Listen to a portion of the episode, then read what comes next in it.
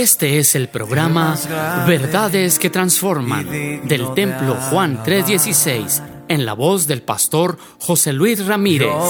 Contáctanos al teléfono 639-477-2525 o al correo electrónico juan316templo gmail.com o visítanos en la avenida 18 y calle 41 Sur, Colonia Linda Vista.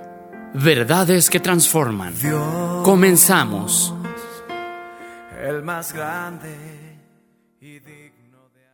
Por favor, vamos a leer el Salmo 42 completo. El Salmo 42 dice, como el siervo brama por las corrientes de las aguas, así clama por ti, oh Dios, el alma mía. Mi alma tiene sed del Dios vivo. ¿Cuándo vendré y me presentaré delante de Dios? Fueron mis lágrimas mi pan de día y de noche, mientras me dicen todos los días, ¿dónde está tu Dios? Me acuerdo de estas cosas y derramo mi alma dentro de mí, de cómo yo fui con la multitud y lo conduje hasta la casa de Dios, entre voces de alegría y alabanza del pueblo en fiesta. ¿Por qué te abates, oh alma mía, y te turbas dentro de mí? Esperen Dios, porque aún he de alabarle salvación mía y Dios mío. Dios mío, mi alma estaba abatida en mí. Me acordaré por tanto de ti desde la tierra del Jordán y de los hermonitas desde el monte de Misar. Un abismo llama a otro a la voz de tus cascadas. Todas tus ondas y todas tus olas han pasado sobre, sobre mí. Pero de día mandará Jehová su misericordia y de noche su cántico estará conmigo. Mi oración al Dios de mi vida, diré a Dios, roca mía, ¿por qué te has olvidado de mí? ¿Por qué andaré yo enlutado por la opresión del enemigo? Como quien hiere mis huesos, mis enemigos me afrentan diciéndome cada día, ¿dónde está tu Dios? Y luego termina diciendo, ¿por qué te abates, oh alma mía? ¿Y por qué te turbas dentro de mí? Esperen Dios, porque aún he de alabarle, salvación mía y Dios mío.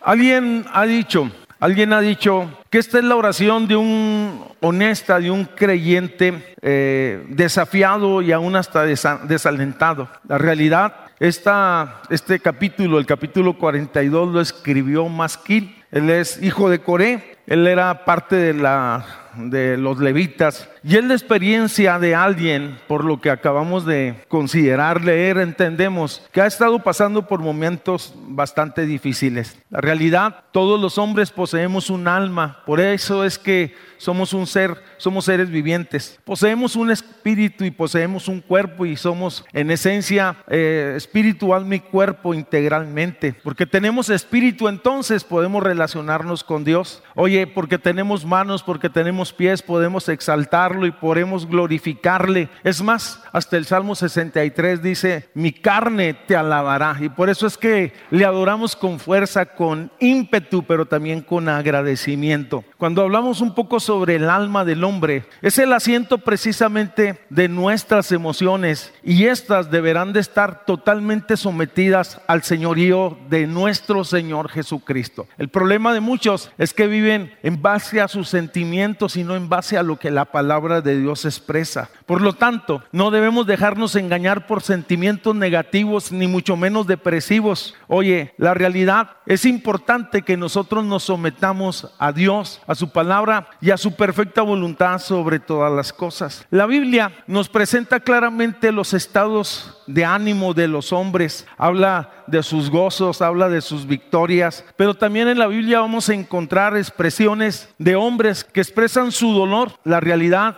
eh, la vida del hombre es una especie de lágrimas y risas. Algunos son más lágrimas que risas. Esa es la realidad de las cosas. La experiencia, la experiencia del salmista es muy interesante, pero David decía en relación a esto, cuando conocemos a Dios, cuando le servimos, cuando nos acercamos, has cambiado mi lamento en baile. En otras palabras, has quitado mi duelo, has quitado mi dolor y por eso el Señor te alabaré y te glorificaré. Viven bajo tensiones emocionales y tratan de ocultar sus sentimientos, guardan resentimiento tratando de aparentar que todo está bien, pero por dentro es un volcán a punto de explotar. No expresan sus sentimientos, oye, y la realidad simple y sencillamente son personas que están abatidas y que están heridas. No manifiestan sus verdaderas necesidades y hasta cierto punto la realidad hay mucha frustración. Regularmente en nuestra cultura se nos ha reprimido mucho aún desde que somos pequeños. Recuerdo que se nos enseñaba y se nos decía a los hombres en particular, los, los, hombres no lloran, cállese, vamos, cálmese, aguántese. No podíamos expresarnos y eh, nacimos no solamente por un pequeño accidente, sino trasladamos eso a la vida diaria y la realidad es que no expresamos nuestros sentimientos delante de nadie para no eh, eh,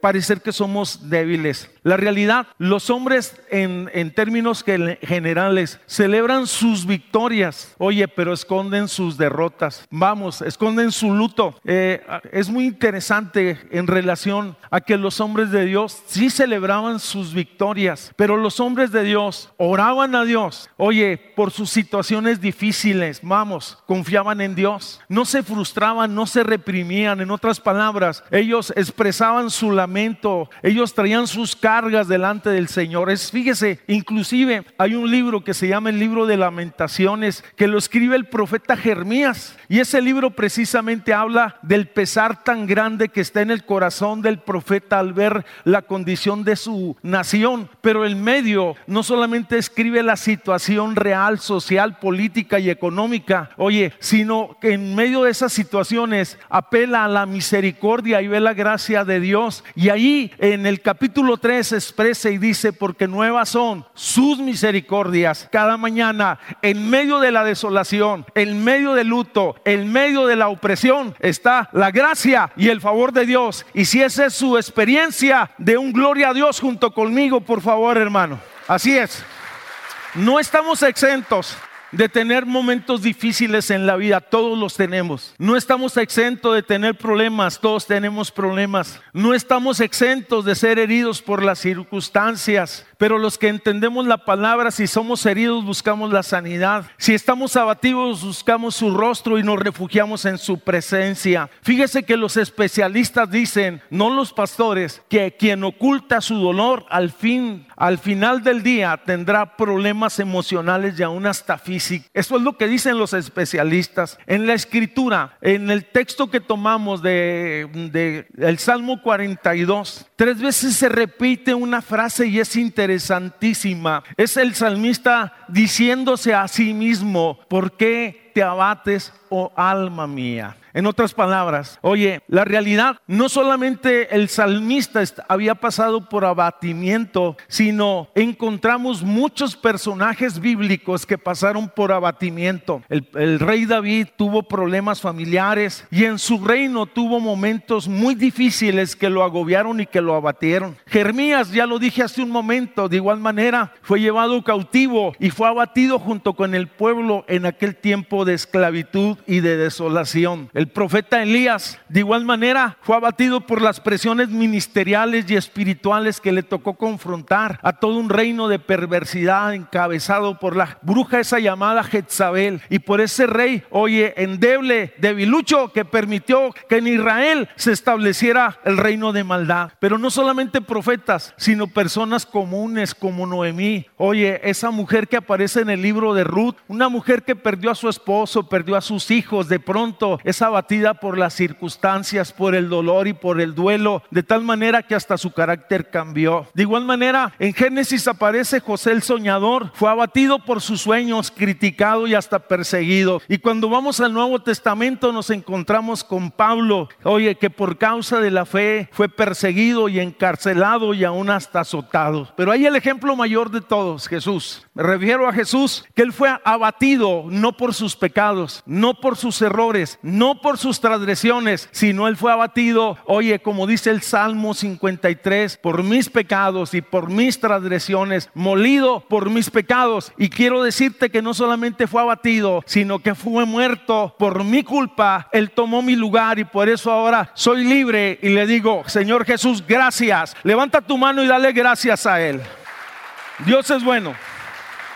El salmista había estado enfrentando un momento de desierto espiritual. Las circunstancias que le rodeaban le hacían ver y sentir que Dios lo había olvidado. Y de pronto dice a sí mismo, ¿por qué te abates, oh alma mía? Estaba, se cree que ese salmo se escribe cuando Israel está siendo llevado cautivo o prisionero por sus enemigos. La distancia, la ausencia de la familia, lejos de la casa de Dios. Oye, y luego los enemigos que estaban alrededor, oye, diciendo, ¿dónde está su Dios? Es impresionante toda la presión que había sobre el pueblo de Israel en estos tiempos, recordando los buenos tiempos, recordando la reunión en las convocaciones, los tiempos de adoración, recordando los días de abundancia y ahora estaban en estrechez, pero sobre todas las cosas ellos sentían que las pruebas que estaban pasando, oye, eran demasiado fuertes, demasiado abrumadoras. El peso de todas aquellas cosas estaban oprimiendo su alma y sentían que la respuesta de Dios era lenta. Cuando estamos abatidos, podemos tener pensamientos encontrados. Oye, nuestra fe se debilita, si se puede decir, y hasta podemos llegar a pensar, Dios se ha olvidado de mí. Yo te quiero decir en esta tarde, de parte del cielo, Dios no se ha olvidado de ti. Dios tiene planes y cuidado con tu vida y Dios nunca llega tarde. Dios es puntual, sea su nombre glorificado.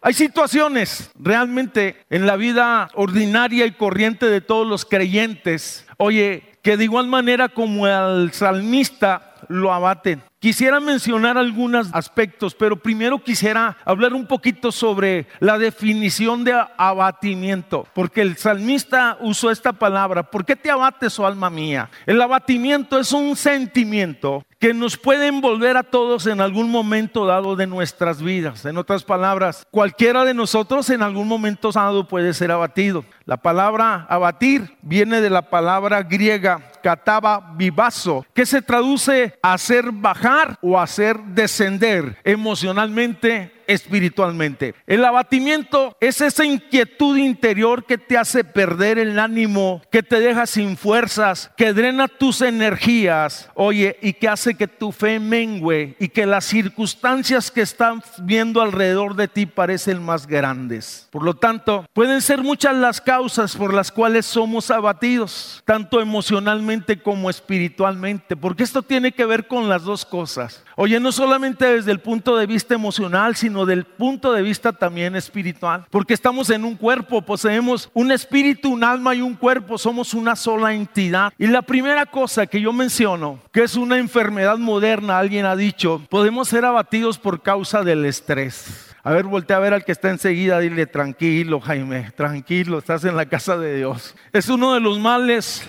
modernos que afligen hoy a los cristianos y a los no cristianos. La realidad, muchas personas se estresan por todos. Muchas personas se estresan porque ya viene el pago del refrigerador, el pago de la luz, el pago de la renta. No sé, muchos se expresan por las circunstancias eh, matrimoniales, porque se casaron con el príncipe azul y de pronto se convirtió en el pirata del Caribe barro azul.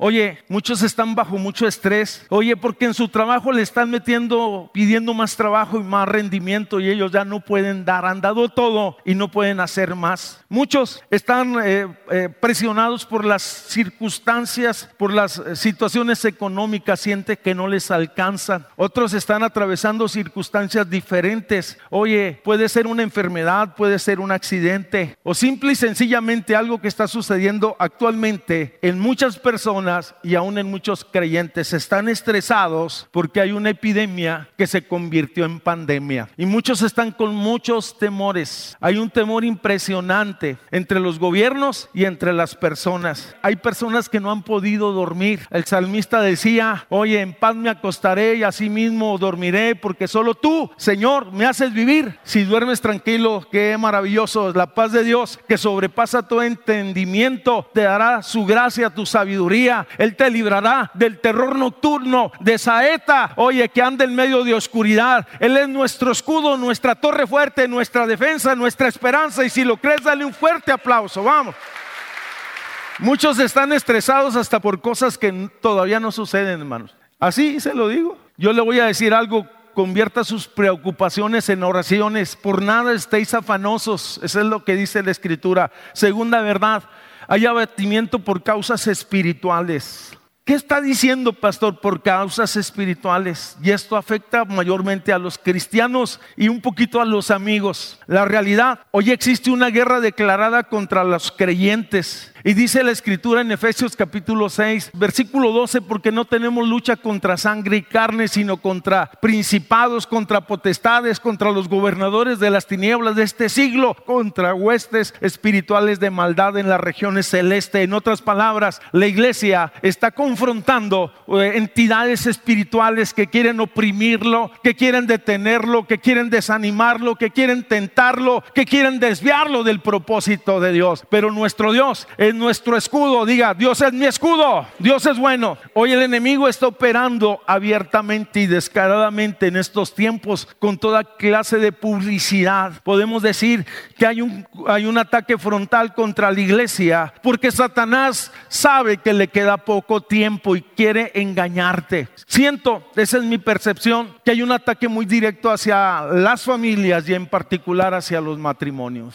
Yo quiero decirles es importante que estemos eh, alertas, que seamos conscientes, que no demos lugar al diablo, que no estemos discutiendo por tonterías, que cerramos toda puerta de ira, que cerramos toda actitud pecaminosa en la vida matrimonial y en la vida familiar, que seamos sabios y que no demos, así dice la escritura, lugar al diablo. Está prohibido por la escritura dar lugar al enemigo. Fíjese, Jesús es nuestro modelo. Jesús confrontó toda clase de ataque y oye, hubo mucho hostigamiento alrededor de su vida. Es más, desde su nacimiento. Cuando fue niño, Jesús hubo una persecución contra los niños. Dice que hubo un decreto, una orden, que todos los niños de cierta edad hacia abajo, incluía a Jesús, deberían de ser muertos. El enemigo lo quiso destruir desde el principio, desde su infancia, desde su nacimiento. Después, cuando llega la declaratoria de su ministerio en aquel lugar que lee Isaías, donde dice el Espíritu del Señor está sobre mí y he venido a libertar, he, venido a traer buenas nuevas de salvación. Oye, a sanar a los quebrantados de corazón, a vendar a los quebrantados de corazón, a publicar libertad a los cautivos y a los presos, apertura de la cárcel. Entonces, los religiosos que estaban ahí se sorprendieron porque él dijo, hoy se ha cumplido esa escritura. Jesús es el libertador. Y dice que lo trataron y lo sacaron hacia afuera y quisieron despeñarlo en aquel paraje. Quisieron matarlo, mas Jesús salió en medio de ellos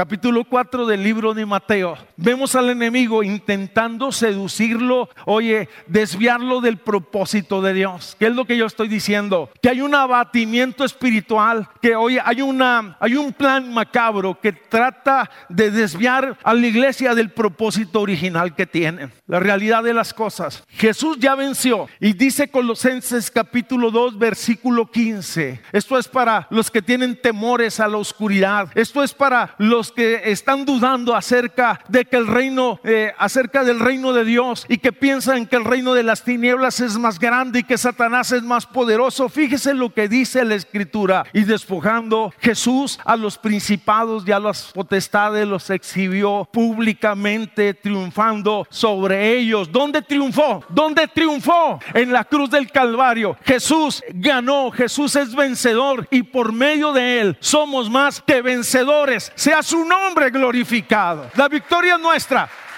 Y por eso es que se nos dio autoridad para echar fuera demonios, porque tenemos la autoridad, porque Él ya ganó, Él ya venció, y nosotros tomamos esa victoria que Cristo a nosotros nos concede. No sé quién sea el campeón del mundo en el box actualmente, me acuerdo de los últimos, yo hace, el señor Foreman. El señor Foreman confrontó a sus enemigos, ganó muchas batallas. Oye, la realidad, vamos, sacó títulos y sacó dinero y ahorita lo está disfrutando y sabe con quién lo está disfrutando. ¿Con quién cree? Con su familia. La esposa no hizo nada. La esposa nomás le echaba porras. Ánimo yo. En otras palabras, el Señor ya venció y por medio de Él somos más, somos más que vencedores. Sea su nombre glorificado. Estoy diciendo que en ocasiones el abatimiento viene por causas espirituales y creo que sería bueno poder tener esto bien claro. Esto yo sé que Jesús ya venció, pero es importantísimo que nosotros podamos discernir las maquinaciones del enemigo, que no demos lugar al adversario desde luego, porque él viene con tentaciones, acusaciones y con mentiras para desviarnos del propósito de Dios. ¿Qué estoy diciendo? Que seamos sobrios, que seamos prudentes, que seamos sensatos, pero que estemos firmes, que nos vistamos de toda la armadura hoy espiritual que se nos ha concedido y después de que haya terminado la batalla estar otra vez firmes peleando la buena batalla de la fe. Es lo que dice el apóstol Pablo. Oye, vuelvo al punto. Nos ha dado toda autoridad. Es más, y dice que las armas de nuestra milicia no son carnales, sino poderosas en Dios para la destrucción de fortalezas. Tenemos, oye, eh, la autoridad de parte de Dios y vamos a pedir a Dios que guarde nuestras familias. Y si algo está normal, si hay opresión en nuestras casas, tienes que pararte firme. Oye, tomar de la autoridad autoridad que se te ha dado y reclamar tu territorio y decir, no más en esta casa, no más opresión, no más de esas cosas, Señor. Establece tu señorío y si lo crees, dale un fuerte aplauso al Señor. Sea su nombre glorificado.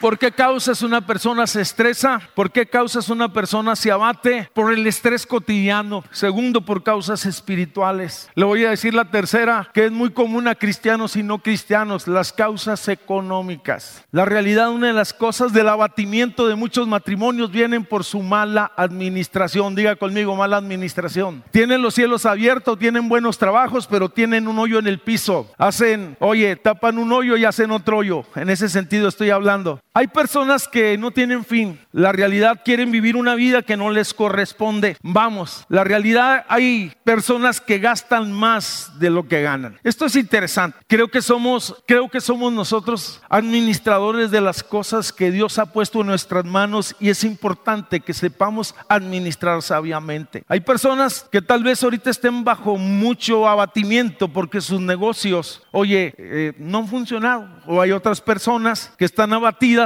porque a lo mejor no les ha ido como ellos quisieran en los proyectos que ellos tienen. La realidad, tal vez pudiera haber personas en este mismo sentido que estoy hablando, que están sufriendo pérdidas inesperadas, tomaron malas decisiones, vinieron circunstancias y están enfrentando situaciones y otros que no calcularon riesgos y vamos y firmaron vales y dejaron su nombre y ahorita traen a Cope, la Topperwell y a todos los demás cobradores por ahí detrás de ellos. Diga conmigo, ay de mí, ya no vuelvo a dar firmas para nadie.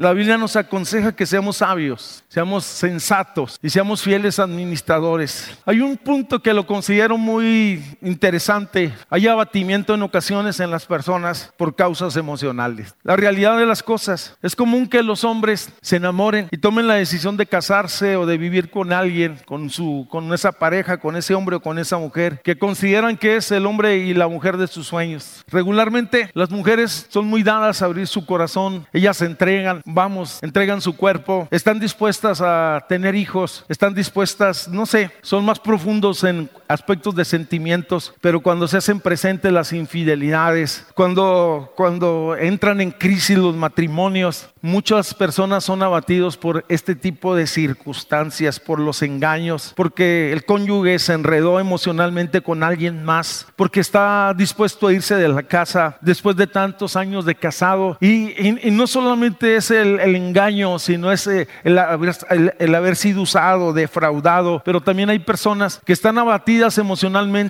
porque han perdido un ser querido. O hay personas que están abatidas emocionalmente porque terminaron una relación de noviazgo. Lo que parecía que tal vez hubiera sido un buen final, una buena boda, un buen matrimonio, de pronto ya hay una separación y ya, ya no se ven con agrado. Es más, salieron hasta lastimados, hubo muchos reclamos y cosas como estas. Quisiera decir que hay tantas cosas alrededor de la vida del hombre que en ocasiones lo agobian, lo hieren y lo postran, pero una de las cosas, una de las facetas del ministerio de Jesús dice que Él vino a sanar a los quebrantados de corazón. No sé cuál sea la situación que tú estás viviendo. No sé, a lo mejor has tenido que levantar tu corazón así en pedacitos porque fue demolido por las ingratitudes y las circunstancias adversas que has estado viviendo en las últimas semanas o en los últimos años. Pero una cosa sí sé, no importa dónde estás. Oye, el Señor ha prometido estar contigo. Él quiere sanarte, Él quiere levantarte. Yo sé que aquí hay personas que están viviendo lo que yo estoy diciendo. Él está interesado en ti, pero tú tienes que voltearlo a ver. Él, él tiene la respuesta. Él puede sanar y restaurar restaurar tu corazón para que las cosas funcionen en tu vida y tú seas libre y sano emocionalmente y espiritualmente y puedas ser libre y adorar a Dios. Oye, sin nada que te oprima, sin nada que te moleste, libre de todo sentimiento de opresión, opresivo, de culpa y de todas esas cosas que en ocasiones eh,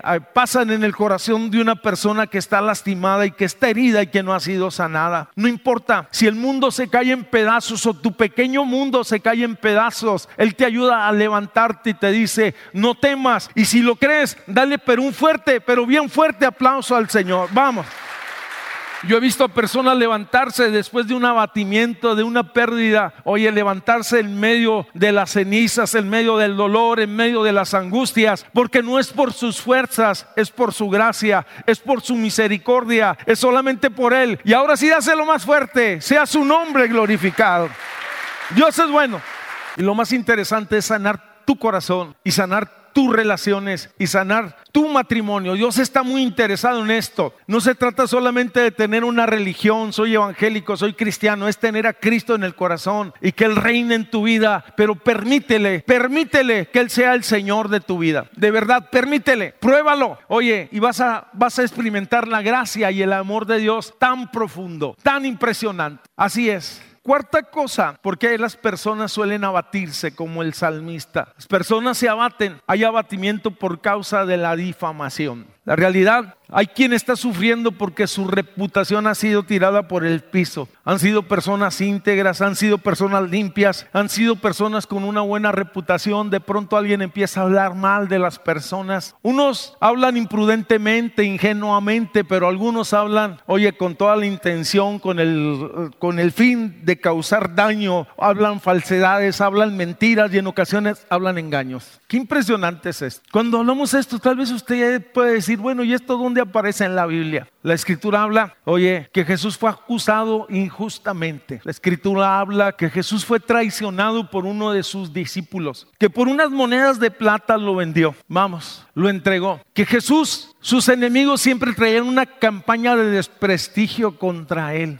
y de Jesús decían que él era hijo de fornicación, que no era mentira el hecho de que Jesús hubiera sido concebido de manera sobrenatural por el Espíritu Santo en el vientre de María y decían que era hijo de fornicación. En el ministerio de Jesús, ¿sabes? Que cuando empezaba Dios a obrar milagros a través de su vida, entonces empezaron a cuestionar el origen de esos milagros y decían que por Belcebú significa por el poder de Satanás. Él echaba fuera a los demonios. Y es cuando Jesús le dice que acaso un reino dividido contra sí mismo permanece. La realidad, estaban diciendo, la doctrina y el ministerio de Jesús no es de Dios, no es satánico, no es bíblico. Hay algo que a mí me preocupa mucho en lo particular. Toda iglesia, todo ministerio, que de pronto, hermano, empieza a crecer, que de pronto empieza a ser bendecido, que de pronto atrae la atención de la gente, siempre va a ser criticado. No se escapan ni apóstoles, ni profetas, ni pastores. Siempre hay críticas alrededor. Y creo que cuando hacemos casos a esas cosas podemos ser abatidos. Permítame decirle, nuestra labor es proclamar y predicar las buenas nuevas de salvación, que Cristo vino a buscar y a salvar a los que estaban perdidos, que Cristo libera, que Cristo sana, que Cristo restaura, que Cristo viene pronto y si lo cree, denle un fuerte aplauso a Él. Dios es bueno.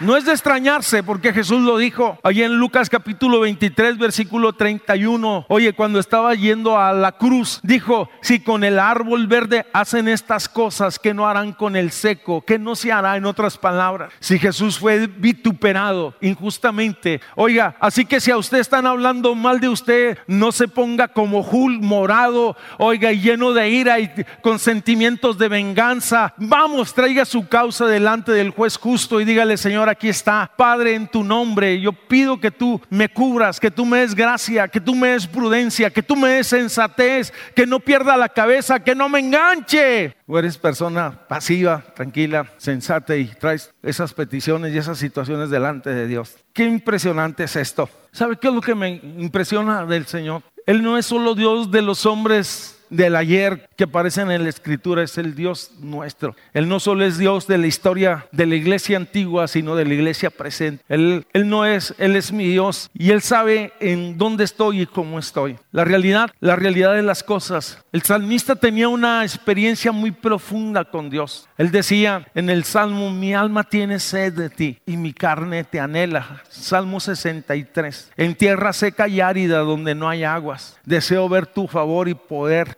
tu gloria sobre mi vida. Y quisiera ir cerrando esto. Hay abatimientos, ya le dije por causa de estrés, hay abatimiento por causas espirituales, hay abatimiento por economía, hay abatimiento por eh, situaciones que se levantan contra de nosotros, pero también hay abatimiento por nuestros descuidos. Hay personas que son salvas, yo quiero dejar bien asentadito esto. Hay personas que son salvas, que han sido perdonadas, que nacieron de nuevos, pero que son descuidados. No alimentan su vida espiritual, viven descuidados espiritualmente, no se alimentan, no se congregan, no toman tiempo para cultivar su vida espiritual, no toman tiempo para orar, no toman tiempo para leer la Biblia. Solo, oye, el alimento que les damos el domingo y con eso subsisten hasta el otro domingo. Vamos, viven de la experiencia del domingo pasado. Es importante de que tú te fortalezcas en Dios cada día. Hay quien viven constantemente en tropiezos y cayendo y tratando de levantarse. La realidad, oye, esa no es, esa no es la vida que Jesús, la escritura presenta. La Biblia habla de que estamos llamados a vivir en las victorias y en las bendiciones de su gracia ya dije, sí podremos tener problemas, sí podemos tener tribulaciones, pero Él está con nosotros.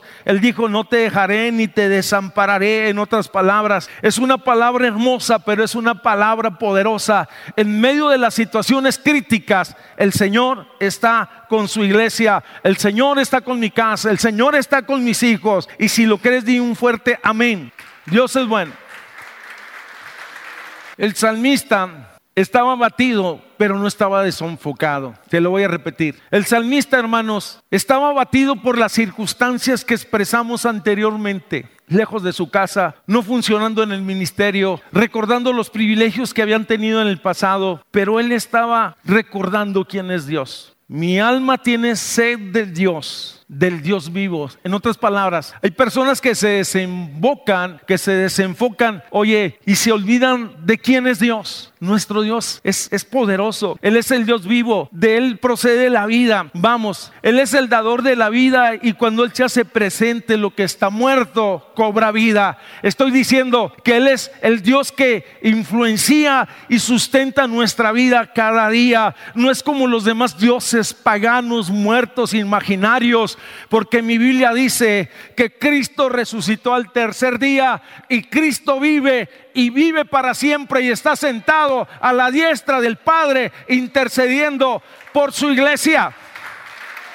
Digo que está abatido pero no está desenfocado, porque el salmista enfrenta su abatimiento con recursos espirituales. ¿Cómo enfrentas tus problemas? ¿Cómo enfrentas tus luchas? ¿Con tu sabiduría? ¿Con tus capacidades o con los recursos de Dios? Es tan fácil, dice, acordándome de estas cosas, acordándome de Dios. Es, es tan fácil perder de vista la gracia, el poder y la, eh, eh, la esencia de Dios, mis hermanos, por las situaciones que podamos estar viviendo, pero Él está enfocado. De Él procede la vida, de Él proceden las bendiciones. Oye, vamos. Y Él entonces se anima a decirle a su propia alma, ¿por qué te abates?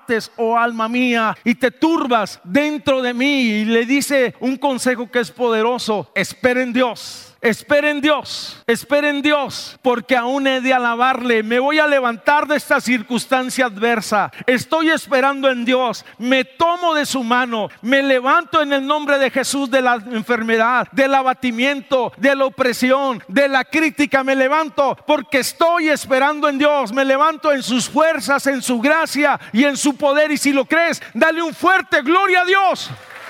Esperen en Dios. porque aún he de alabarle salvación mía y Dios mío. Este fue el programa Verdades que Transforman del Templo Juan 316 en la voz del pastor José Luis Ramírez. Contáctanos al teléfono 639-477-2525 o al correo electrónico juan316templo arroba gmail.com o visítanos en la avenida 18 y calle 41 Sur, Colonia Linda Vista. Verdades que transforman.